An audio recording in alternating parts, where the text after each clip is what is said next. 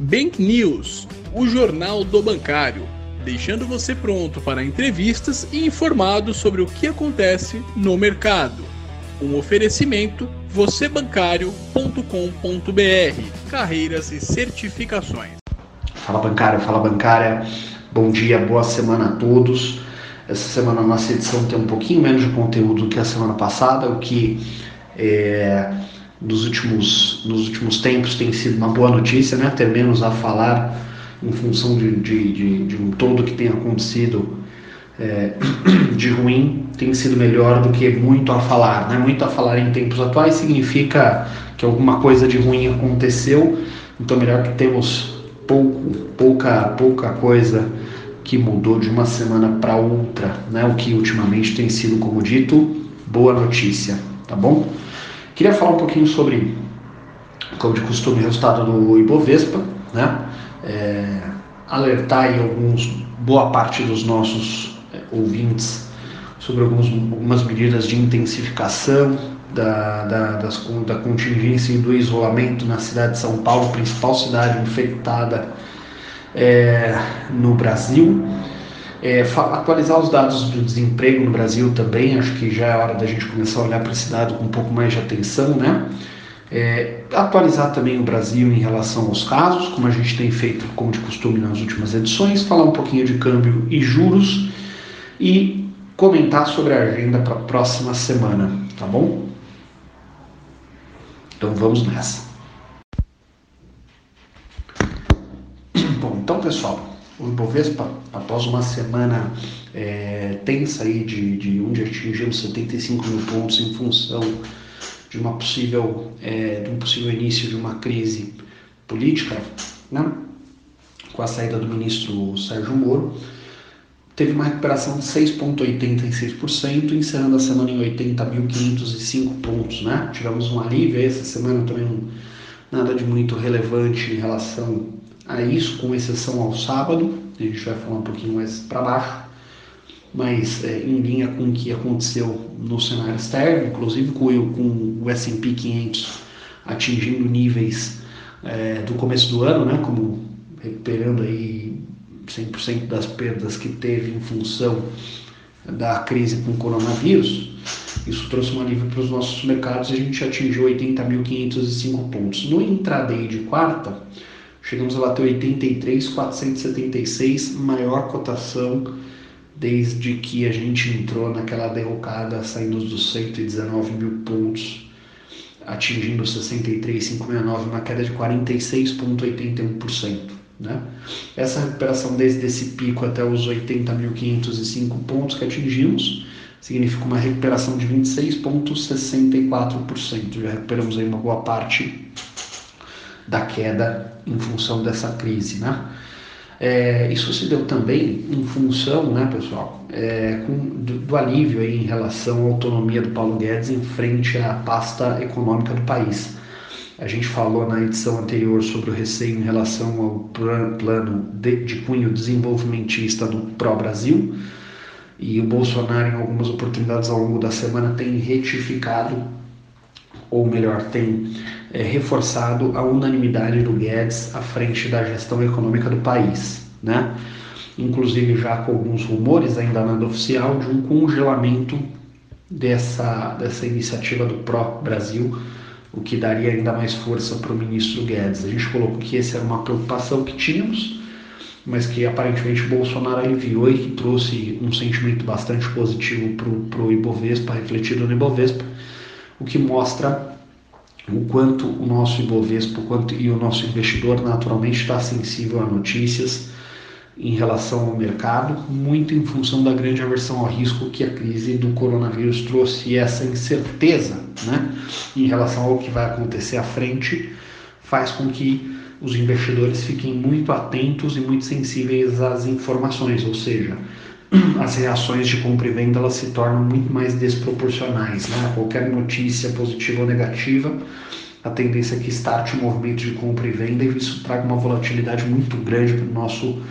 mercado de ações, né? para os mercados de risco. Né?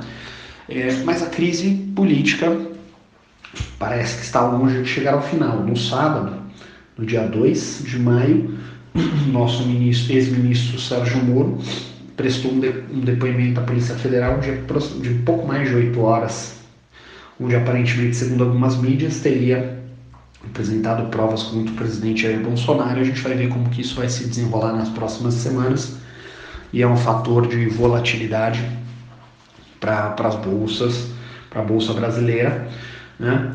E, e aí, o que eu posso dizer para o nosso amigo bancário que nos escuta? Siga sempre a recomendação da sua, da sua asset, do seu banco, do, né, da área de investimento do banco, onde você trabalha, ou da instituição que você trabalha. Para o investidor também, consulte sempre o seu especialista, busque sempre informação. Eu acho que o que fica latente aqui é a importância da diversificação e gestão de risco em relação ao cenário que vem se mostrando, né? Apesar de termos oportunidades de bons preços, é, isso tem que ser feito com cautela, uma vez que o cenário à frente está bastante imprevisível. Né? São Paulo vai intensificar, tá, pessoal, as medidas de isolamento. É, a gente está num índice de aproximadamente 45% nessa última semana de isolamento.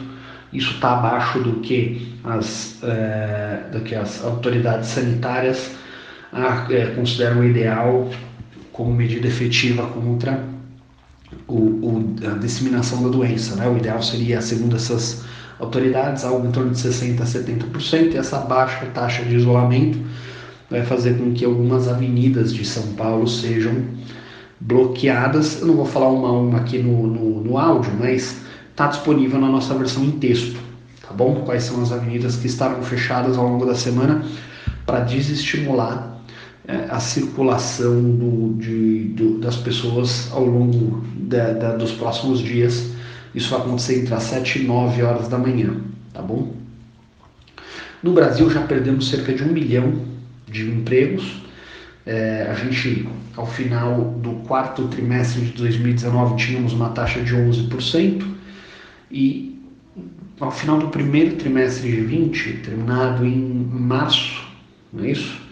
é, já atingimos 12,2%, isso antes é, dessa perda de um milhão. Então nós suponho que devemos estar na casa dos 13,5% aproximadamente. Né? É, segundo Salim Matar, que é secretário especial da desestatização, desinvestimento e mercados do Ministério da Economia, ele estima que essa taxa ela pode chegar a dobrar ao final da, do, da crise da Covid. Isso vai poder ser percebido lá em torno de agosto, setembro, alguma coisa por volta de, né? Diz ele que pode aí chegar a dobrar. A gente está tendo ainda é, poucos reflexos em relação, ou melhor, poucos números que reflitam o agravamento que foi de março para cá e também tem alguns reflexos aí da, da, da, dos estímulos em relação à possibilidade de suspensão de contratos de trabalho e redução no valor do salário, que tem reflexo é, retensivo no aumento do desemprego, mas que pode, em médio prazo, não ser tão efetivo no sentido de que essas empresas vão perceber uma queda de receita e naturalmente vão ter que desligar, né? Então, por hora imagina-se que devemos estar na casa dos 13,5, mas é, provavelmente isso ainda vai piorar bastante antes de começar a melhorar, infelizmente, né?